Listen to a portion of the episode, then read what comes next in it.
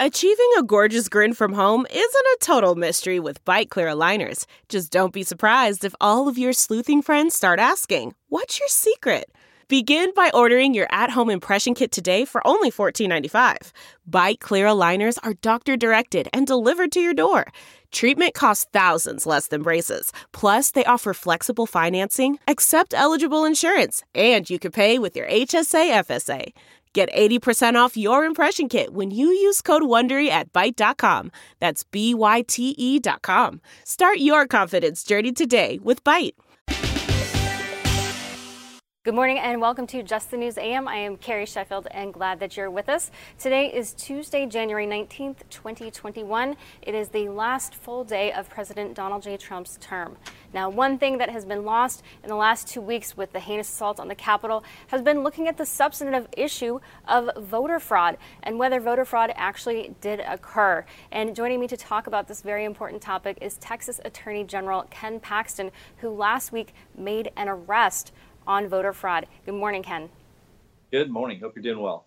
Doing well. So tell us about this arrest. So we know uh, you put out a, a, statement here. You said a San Antonio election fraudster was arrested for widespread vote harvesting and voter fraud. This individual was arrested. Her name was Rachel Rodriguez for election fraud, illegal voting, unlawfully assisting people voting by mail, and unlawfully possessing an official ballot. Each charge constitutes a felony under the Texas Election Code. How many votes do you know or believe that she influenced here? Well, she claimed in her video, we don't typically get evidence this easily where somebody is on videotape confessing to uh, fraud. That's one of the challenges of, of, prosecuting voter fraud. It takes a long time.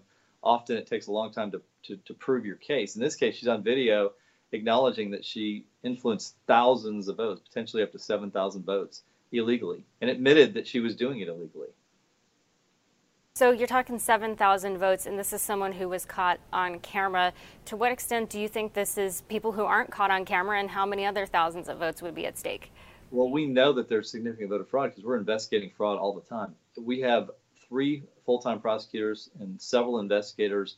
They are absolutely totally busy uh, investigating these cases that we we get referrals on. So we don't even get probably we get a fraction of the cases that are referred to as actually happen and then we only have time to investigate so many of those cases. So there is significant voter fraud. We just don't have the resources to, to cover it all. And a lot of states have almost no investigation of voter fraud. So the narrative that there's no voter fraud is largely driven by the fact that I think most states don't really prosecute it. And this has been a key issue for you. You've really been at the forefront of looking at voter fraud. But what about other states? If, if other states don't make this a priority the way that you have, what's to say we wouldn't have a repeat of the chaos we saw in 2020? Well, there's no doubt that, th- that this is a huge issue for these states to, to deal with. We're dealing with it. We still need more resources to look into voter fraud because we, as I said, we, we're not getting to all the cases and we don't have even the investigative resources to go to go find these cases. So I know that our state is dedicating more resources than probably almost any other state so this is an issue in other states, and that doesn't even count the whole mail-in ballot scheme and them and these other states not following their own, own laws. This just deals with you know voter fraud. So states who don't have resources and aren't making you said your state is probably the highest or one of the highest that's giving funding for this it sounds like if i'm hearing you that we could have groundhog day all over again come 2022 is that what i'm hearing yeah, I think the fact that we don't have significant resources in other states dedicated to, to investigating fraud, and second, if these states are willing to let local officials, judges, county officials, local election officials change what the legislature put into law as it relates to mail-in ballots and signature verification and, and drop drop off boxes, then we're going to have problems going forward. We're never going to know if our elections are, are credible. And what about Republicans? I mean, you're a Republican. How much blame do Republicans uh, deserve in, in these states? I think significant because in every one of these states, whether it was the attorney general, whether it was the governor, whether it was the legislature, whether it was the party, somebody should have been challenging these these changes in the law. We certainly did in Texas. We had 12 lawsuits we needed to win every single one, every single one of those lawsuits to prevent the massive mail-in ballot fraud that we were thinking was coming, and we did that. We stopped every one of these attempts. There were 12 of them to change state law, And had we not done that, I'm pretty sure we would have been in the same situation as Georgia because our state is demographically very similar to Georgia. And if you look at the results four years ago, our election results were similar to Georgia's four years ago. This time they were divergent because we followed our state law and prevented massive mail in ballot fraud. And what about the Trump administration? Because after his 2016 victory, President Trump made this a very big issue. He had a whole commission looking at voter integrity, voter fraud. Vice President Pence was the chair of that, but nothing really ever came of it. Unless, am I missing something? Did anything ever come of that? And why was it just basically shut down and, and went away with no results, no teeth?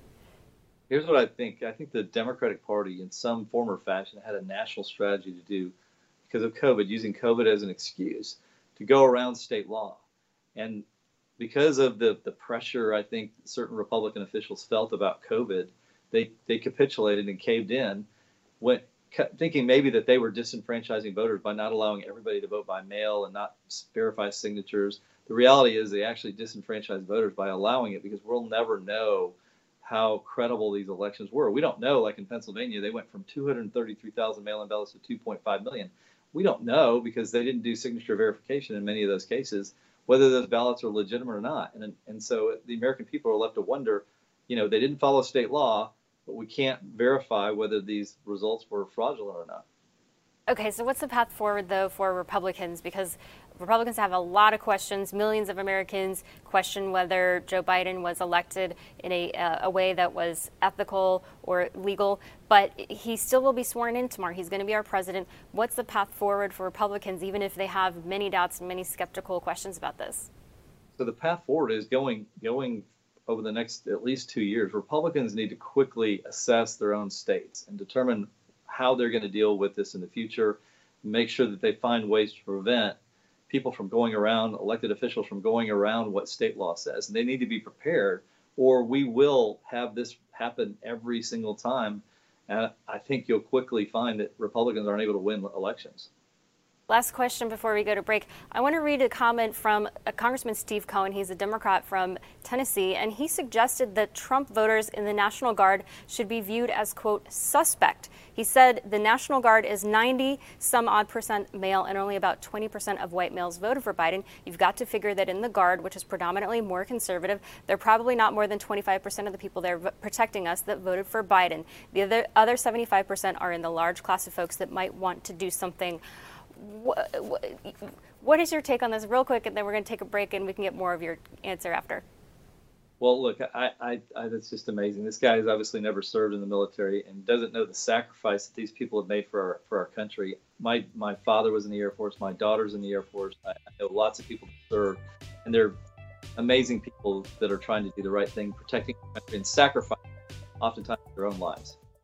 All right, we're going to go to a quick commercial break and come back more with the Attorney General of Texas, Ken Paxton. We're going to talk also the issue of big tech censorship. Stay tuned. Man, that sunset is gorgeous. Grill, patio, sunset. Hard to get better than that. Unless you're browsing Carvana's inventory while you soak it all in. Oh, burger time. So sit back, get comfortable. Carvana's got thousands of cars under $20,000 just waiting for you. I could stay here forever. Carvana, where car buying meets comfort, meets convenience. Download the app or visit Carvana.com today. Morning, welcome back here to Just the News AM. I am Carrie Sheffield. Glad that you're here with us. Well, just before the break, we were talking with Attorney General Ken Paxton of Texas about the issue of the National Guard and a Democratic congressman who says that anyone who voted for Trump who's in the National Guard should be viewed as suspect. And you said something really interesting. And if you could let our viewers know, why do you think this congressman is making this statement now? This Steve Cohen, who's saying that any anyone who's a Trump voter who's in the National Guard should be viewed as suspect. Look, it feels to me like they are they are trying to to focus on limiting our free speech. They don't want us talking about the election. They don't want to talking about voter fraud. They don't want us talking about this. So now there's there's you're viewed negatively, or you may be punished if you speak out on issues that relate to the election. But we all have different views, and, and this country's been great because our founders understood that free speech and the interchange of ideas was was a really good idea, and that people should have that opportunity. They all have the right to speak. And now suddenly it's becoming uh, suspect if you speak out on issues that other people disagree with. In my opinion, that's the wrong direction for the country. Well, that brings me to the next topic, which is an action that your office took last week. So, your office took action. You issued an investigative demand for five leading tech companies Google, Facebook, Twitter, Amazon Web Services, and Apple. Tell us more about this investigation. What are you looking to do?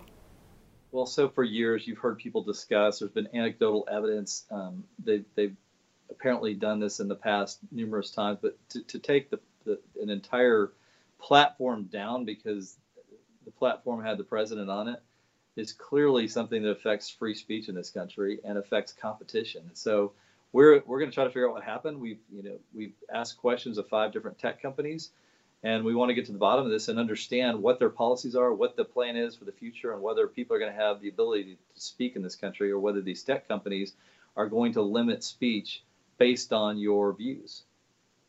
So it seemed like this this Friday night massacre, as some allies of the president have called it, where the president was stripped of Twitter, but it, it all seemed to be the dominoes all seemed to be falling at once. So the company Parler was. Uh, you know, ripped from the Apple Store, from uh, you know, from any uh, you know iOS phone, um, and also it was stripped from being able to have access to the cloud services by Amazon. So it seemed like there was a lot of things in terms of companies coalescing. Do you think there was collusion here? Do you think there was behavior that was monopolistic and, and people actually talking about this in a very overt way, or, or did this just all happen happenstance? So statistically, it's possible that all five of these companies did something at the same time to affect the same person, but the odds of that are probably pretty high. I don't know the, the number, but it's probably a pretty low percentage chance that this was random. Either way, we're investigating it to find out what the truth is. And if it was random, then we'll hopefully find that out. If it wasn't, then we need to deal with the possibility that these companies are colluding to limit free speech and to limit viewpoints that they disagree with. And what do you say to those who say, well, these are private companies? This is not a First Amendment issue because the First Amendment has to do with the government suppressing freedom of speech, but these are private companies or publicly traded companies, but in any case, the private sector. Two issues. One is that if they are, have a monopoly on the market, then we, we have an issue there because that's the that may be the only platform where you can speak on, on certain issues. And and then second, the fact that they are colluding and potentially working together is potentially an, an issue as well because that's also potentially an antitrust violation. So, in terms of the uh, you know the way to prove that it's a First Amendment violation, how would you go about doing that? So that's why we have these civil, they're called CIDs, civil investigative demands. They're like interrogatories. They're questions about policies and practices and trying to understand what they are doing we're not necessarily going into this with, with, with our own bias. We're trying to look at what has actually happened. It looks like collusion. Now it may not be, and we're we're open minded about what we're about what we're going to find. We're hopeful that you know that there is some explanation for this, but we'd like to know the truth because we think consumers and that the American public and certainly my constituents deserve to be treated fairly. Now, this is an issue that does unify folks on the left and the right. We have seen some liberal journalists speaking out and saying this, this uh, you know, targeting and deplatforming is constitutes a suppression of speech. So it seems to be an issue that attracts bipartisan support. Do you anticipate you're going to get help at the federal level with the Biden administration?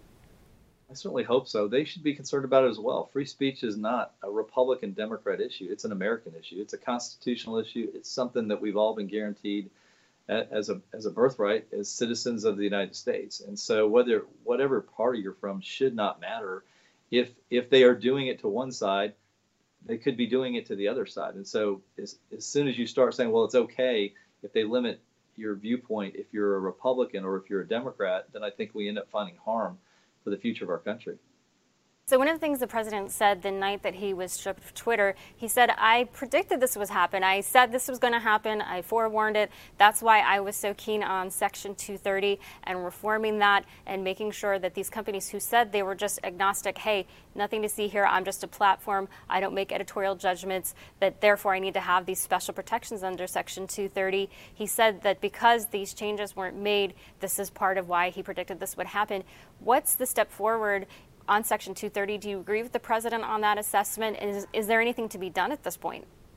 Yes, one of the things that the, the other big issue related to this is that they put these companies put themselves out as, as neutral platforms. They're they're out to let everybody have a chance to speak, if in reality they're not doing that, one, they don't deserve the protection of federal law, special protection that no other company has.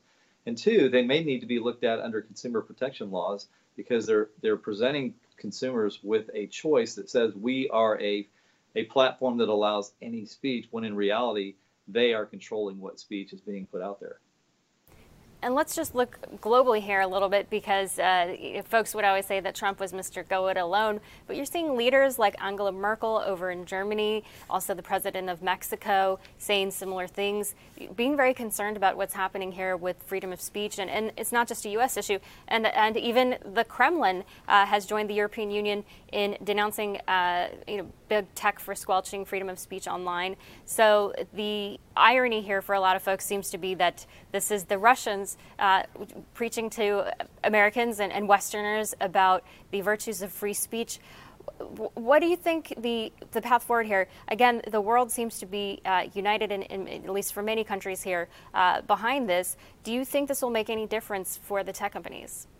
It is kind of sad that we're being lectured by other countries, but I think they're right, um, I, and I think that, that, that this is an international issue because they these tech companies have such control over the market, over over speech, and I think people around the world realize that if we don't protect that, if we don't find a way to make sure that these companies are offering up a platform that allows everybody an opportunity to speak, then we are in, we are all going to suffer. And so I think the path forward is I think Congress needs to repeal 230 and, and not give these companies special protection. I think states need to look at potentially investigating these companies. It should not be just Texas. It should be, you know, every state should be investigating these these free speech issues because look, in the end, we're all going to be affected by this either positively or, or negatively. And if we don't take precautions now, it may be too late down the road. So, what's the path forward for conservatives who feel like they're being censored? What specifically can a conservative do now here in America? I think they need to speak out. I think they need to continue to speak out. They need to speak out more than they ever have because I think we're at a critical point in, in the whole discussion of, of free speech and whether these these big tech companies are going to become even more powerful over the next couple of years. Look, they make lots of political donations, so they have tremendous impact on policy. They also make a you know they have a lot of money to go hire lawyers and defend whatever they do. And I think there's a lot of arrogance, and I think there's a there needs to be a, real focus on this right, right down the road. All right. Thanks so much, Ken Paxton. We appreciate it. We'll be right back. Your tax dollars at work with this Biden stimulus plan. What's in it? Stay tuned. Delve into the shadows of the mind with Sleeping Dogs, a gripping murder mystery starring Academy Award winner Russell Crowe. Now available on digital. Crowe portrays an ex homicide detective unraveling a brutal murder he can't recall. Uncovering secrets from his past, he learns a chilling truth. It's best to let sleeping dogs lie. Visit sleepingdogsmovie.com slash Wondery to watch Sleeping Dogs, now on digital. That's sleepingdogsmovie.com slash Wondery. Hey there, welcome back here to Just the News AM. I am Carrie Sheffield and glad to have you here with us. Well, let's talk about this $1.9 trillion COVID related spending plan from, Vice, from President elect Joe Biden. So, conservative critics say that there are many problems with this spending plan. Let's go to starters. For starters, it goes far, far beyond the relief for coronavirus specific problems. It's also arguably unconstitutional, racist, and sexist, according to critics. It would prioritize taxpayer money to be spent on non white, non male owned business owners rather than taking a color and gender blind approach. That's what the Constitution says. You should be color and gender blind, but that's not what this plan says. Biden's plan would also subsidize teachers' unions, even with no guarantee that schools would be opened for students who have been suffering under these lockdowns. We've seen the effects here of, of students being isolated from classrooms. We see what's happened to their behavior. We've seen mental health uh, spiraling out of control. The other thing about this plan from Biden is that, is that it would layer on trillions to the U.S. deficit and debt, which is already ballooning out of control. Biden's proposal comes on top of the $900 billion passed by Congress and signed by President Trump last month. And that was already on top of the $2.9 trillion stimulus package passed in the spring of 2020, the CARES Act. Now, Bernie Sanders, the self described Democratic socialist, called Biden's stimulus plan just a first installment. This should be a blinking siren red light for those concerned about our nation's future, according to the conservatives I spoke with. In fact, yesterday on this program, Congresswoman Elise Stefanik called the plan, quote, another multi trillion dollar liberal wish list that she opposes. She said, I just hope that President elect Biden looks to work with Republicans rather than just really bowing to the far left, the AOC wing of the party, where I think there's going to be a lot of pressure to do that, she said. Now, in full disclosure, the Biden transition team did not respond to a request for comment from myself here and the Just the News team. We are more than happy to have anyone from the Biden administration on this program to discuss these issues, which are very important to our country. And our country is hurting right now because of COVID. But this plan actually does far too little to actually address the COVID crisis specifically. This Biden plan carves out $70 billion. That's out of 70 billion out of 1.9 trillion dollars for COVID-related vaccines, therapies, and testing. This is on top of the $42 billion that were passed last month. But critics of the plan, the Biden plan, say that the vast majority of the rest of the funding is more focused on income redistribution to advance long term democratic social policies. In fact, Brad Polumbo, who's an opinion editor over at the Foundation for Economic Education, he says that he is upset by Biden's statement in a recent video that in fighting the coronavirus, our priority will be black, Latino, Asian, and Native American owned businesses. We've got that video from Biden. Take a look at this. Our focus will be on small businesses on Main Street that aren't wealthy and well connected, that are facing real economic hardships through no fault of their own. Our priority will be black, Latino, Asian, and Native American owned small businesses, women owned businesses, and finally, having equal access to resources needed to reopen and rebuild. But we're going to make a concerted effort to help small businesses in low income communities, in big cities, small towns, rural communities that have faced systemic barriers to relief. And you heard it right there from our incoming president that he believes that if you're black or Latino or female, you deserve taxpayer money more than if you are white or if you're a male. Now, look, it's true that minority communities have been disproportionately hit by the pandemic. And so, yes, in that sense, we need to make sure that businesses who have been disproportionately hit should be, be affected. But if, you if your lens through which you're looking is a racial lens, arguably this is unconstitutional. And and Brad Polumbo, who I mentioned earlier, he said that it's unclear exactly what form this will take or what the policy specifics would entail. But if Biden intends to act racially discriminatory COVID 19 aid programs in the name of social justice, he'll run into the same moral and legal problems that plague all such misguided efforts. The argument here by Polumbo and others is that, hey, for example, yesterday was Martin Luther King Jr. Day his entire life's work was to make sure that you are judged not by your skin color, but by the content of your character. To be judged by the, the, the situation that you're in, the situation that your business is in, not based on your race. Now, in addition, Biden's plan would also give an additional $1,400 in a check for each American, the vast majority of these Americans who are currently employed. Now, the Americans who would get this, most of them are far above the poverty line. And the cost of this additional check would be an estimated $400 billion. This is borrowing from the future with no plan on how to pay for it. And you know, I asked these same questions of the Trump administration because President Trump was trying to uh, put forth the same plan. And I asked Treasury officials these same questions How are we going to pay for this? And here's the other thing when you're talking about just giving out quote unquote free money, there's nothing free in, in this world. Uh, your parents should have taught you. The, the data actually says that when you're giving and writing out these checks, it doesn't even have a boost to the economy. In fact, their economists, John Cogan and John Taylor, who are senior fellows at the Hoover Institution, they argued in a recent op ed that the checks won't even provide an immediate boost of economic growth or consumer spending jolt because people don't change their spending behavior unless they see a long term change, unless they see that they expect that their long term circumstances are going to change. They don't change their spending habits. And in fact, these economists looked at research from the National Bureau of Economic Research about the CARES Act, this CARES Act that just passed last last spring where you pumped in uh, trillions of dollars and, and everyone got a check, everyone got hundreds of dollars. And they looked to see what did people actually do when they got these hundreds of dollars in their checking account.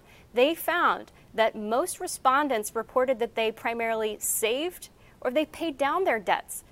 And only 15%, only one five, 15% of Americans reported that they actually spent that money. So if, if the idea is that we want to have a stimulus to the economy, that we want to have a jolt, we want to push, you know, the, you know, you're, a, you're, you need a lifeline and you need a jolt. Uh, only 15% of Americans said they actually spent that check. So why are we doing this? The other point here about Biden's stimulus plan is that he also wants to hike the minimum wage to a uniform $15 an hour nationwide. Now, the problem that a lot of critics have with this is they say that it's a rigid standard that is harmful for small businesses in parts of the country that are less expensive. If you're running a small business in Kansas, why should you have to pay the same wage that a business does in New York City or Los Angeles? Economically speaking, for folks, this doesn't make any sense. In fact, Akash Chougule, who's with Stand Together, he says that Biden's COVID plan isn't all bad. It includes strategies to curb the virus, for example, but using a relief bill to double the cost of employing people when thousands of small businesses are closing and millions are out of work isn't a solution. It's a foolish, partisan wish list item. So Akash's problem here is that he says that this is going to raise the cost of being a business owner. And guess what? This will mean fewer jobs. And we just had a record unemployment report last week, a million people who said that they were unemployed. So this is a big problem. The other problem is that, as, as, the Wall Street Journal reported, the editorial board, it argued that schools are going to stay closed. They're still going to be rewarded with $130 billion to open, but there is no guarantee that they're going to be opening. So basically, what this is going to do is to line the pockets of teachers' unions, and those teachers' unions are going to fund Democrat politicians. We've seen this show before. All right, folks, we'll be right back. Stay tuned. CarMax is putting peace of mind back in car shopping by putting you in the driver's seat to find a ride that's right for you. Because at CarMax, we believe you shouldn't just settle for a car, you should love your car. That's why every car we sell is CarMax certified quality so you can be sure with upfront pricing that's the same for every customer. So don't settle. Find love at first drive and start shopping now at CarMax.com. CarMax, the way car buying should be. Hey there, welcome back here to Just the News AM. I'm Carrie Sheffield and glad you're here with us. So, Brandon Straka, you've heard that name, you've seen the face. He founded the Walk Away campaign. He just got booted off of Facebook. I had an exclusive interview with him. Take a look. And joined by the one and only Brandon Straka. Good morning, Brandon. Good morning. Thanks for having me. Good to have you. And we were just talking you were the first person uh, on camera. Uh, you and I spoke on my show. I used to host a show called Bold TV, and you, my show was the first one where you came out as a conservative. You had been a liberal. You'd been a just a, you know living in your bubble as a hairdresser, just surrounded by liberal culture, and you came out on my program. So I am very proud to welcome you back to my show. Thank you. Yeah, it's true. Um, before I spoke with you, I'd done a handful of, of radio interviews after I first started Walkaway, but yours was the very first on camera interview that I ever did. And I'd like to note that we also beat Fox News because you were you later on with Tucker Carlson. Right. Uh, so, Brandon, uh, you've been dealing with a lot on the censorship front. You've been deplatformed on Facebook, but you're on Instagram. So it's owned by the same company. Why, why are they treating you differently? It seems very inconsistent. I'm I'm scared that you even pointed that out. Um, I, I I don't know because we still haven't been given any reason why we were taken off of Facebook in the first place. And this is, you know, this isn't just me, too. I want to make clear that what's, I think, you know, unusual, even more unusual about this particular story about me is that they took down the Walkaway campaign group uh, they banned me. They banned a number of my employees. They banned a number of my volunteers. So this was like a very systemic, far-reaching thing, and uh, we still have not been given any explanation as to why any of this happened. We haven't been uh, confronted with uh, a specific post or anything that we said or did that they said this is the problem. Nothing, and we've been given no recourse either. We've been given no ability to appeal. Uh, when we try to go through the normal appeals process, we just get a message that says uh, this this is a permanent ban and it cannot be undone. Um, and so we just we have absolutely no idea. So I couldn't even begin to tell you why this happened on Facebook, let alone why it hasn't happened on Instagram. Do you have different? I mean, I, I, I don't want to get you uh, thrown off, but uh, do you have different content on Instagram than the content on Facebook? Well, in a way, I do, but see, again, this all started with the Walkaway campaign group. So it was basically the group was taken down, and then anybody who was an admin or was connected to that group lost their personal accounts. But the Walkaway campaign only, the only content that goes on the Walkaway campaign group are testimonials. That's it. So it has to either be a video or a written testimonial, which when people submit them to us, they go into a queue. I have a team of moderators that reads every post, that watch watches every video, and we have pretty stringent, you know, um, policies about what constitutes a, uh, a testimonial and also do's and don'ts of a testimonial. You can't endorse products. You can't, you know, there there's a lot of, uh, of rules that we have about just telling your own story. So these are very stringently uh, vetted testimonials that go on this page. I would be shocked if they could find anything that's on the walkaway campaign group that has an any that that would violate any terms of their conduct. And i will stake my life on the fact that there was nothing there that would call for violence or glorify anything that happened on january 6th in washington d.c anything like that. And the content that goes on my Instagram is usually just screenshots of Twitter posts that I put out. So the content is different, uh, but I would I would be willing to say that the content on Walkaway Campaign Group is actually much more mild than anything I put on Instagram. It all sounds very Orwellian. It's no wonder that the book 1984 is shooting up to the top of the charts on Amazon book sales uh, uh, until they get yanked from the Amazon shelves. Uh, but let's talk a little bit about, uh, you just tweeted out that it appears someone is trying to copy you. They say that flattery is the most uh, sincere form of, uh, you know, compliment that someone is apparently trying to take your, your style. So you came out with a very iconic black and white video when you said your journey, you walk people through on camera, and you did it in a very, uh, you know, dramatic and compelling way. You got millions of people to watch it. And now someone appears to be doing it, but trying to do it in the other direction. Do you know anything about why this is happening and who this person is? I have no idea who the person is, um, and I think, but the I watched the video. I think I've actually watched it a couple of times at this point, and I can tell you that it's not. So when I created my video in 2018, I put it out. It was really a launch video to launch the Walkaway campaign, and it was explaining all the reasons why I was walking away from liberalism in the Democratic Party, and it was launching this movement, encouraging other people to tell their stories about why they would like to walk away as well. And here we are, a couple years later, with over 508,000 people that joined the movement before Facebook took it down, and hundreds of thousands of testimonials. And uh, what this person did, who I, I don't know who he is, but it does seem very similar to the style of the video that I did, but he's not really calling for any type of um, uh, creating a movement or creating energy. It's really just an admonishment of conservatives. And unsurprisingly, it's done in a way that is fraught with a complete uh, lack of connection or understanding to why conservatives feel the way we feel or believe what we believe.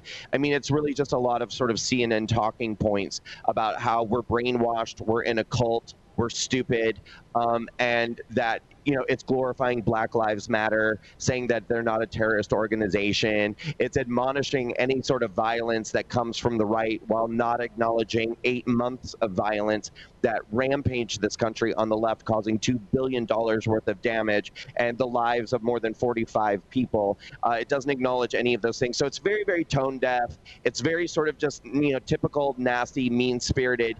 And it's, in the end, I mean, I think it's going to make its core audience applaud, but it's not going to actually make anybody change, change anybody's hearts or minds in any way, which I feel like my video actually did.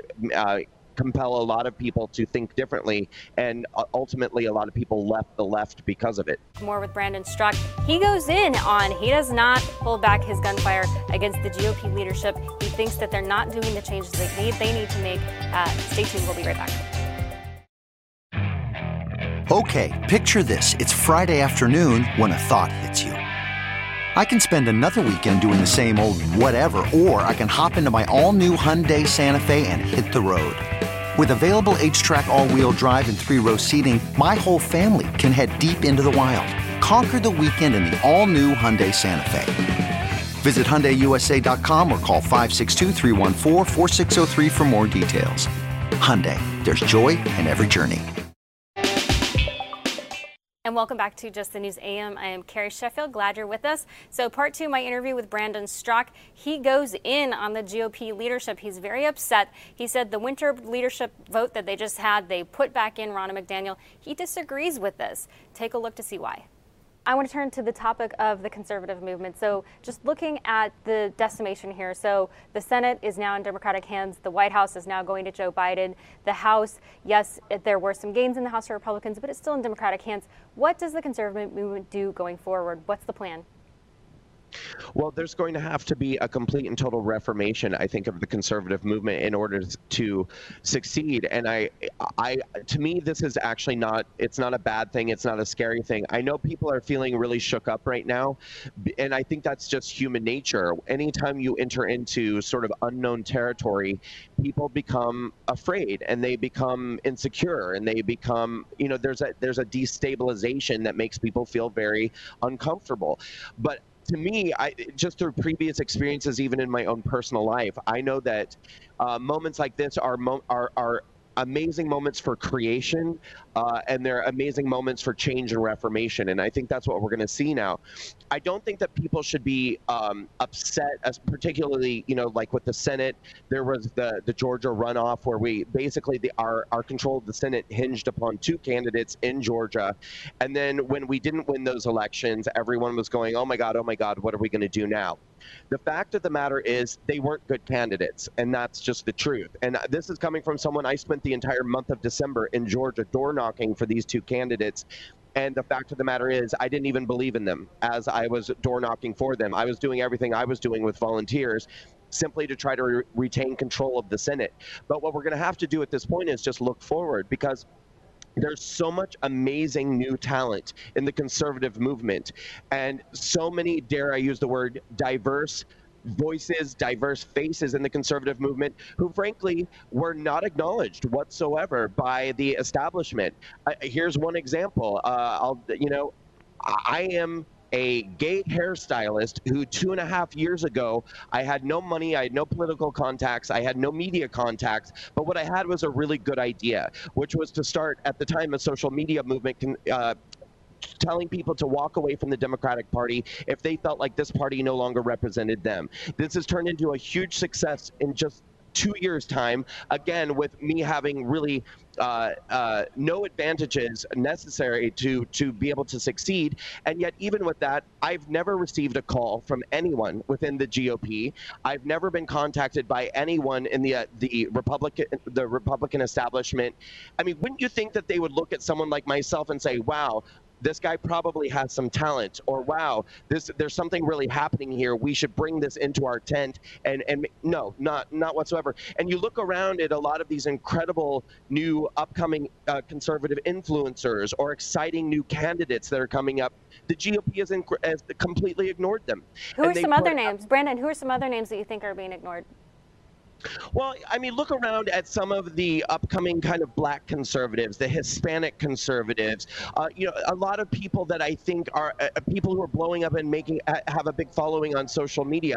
I, I was very bothered when I watched the uh, the GOP convention this year, and it was no, none of those voices were being acknowledged. Uh, it was again just the same sort of establishment Republican politicians coming out and speaking. I thought it was totally tone deaf. So, I mean, we have to I think we, we have to demand of GOP leadership, if the party is going to survive, to start acknowledging the exciting uh, uh, and not just the voices, but also the ways in which we're going to communicate and start doing outreach for God's sake.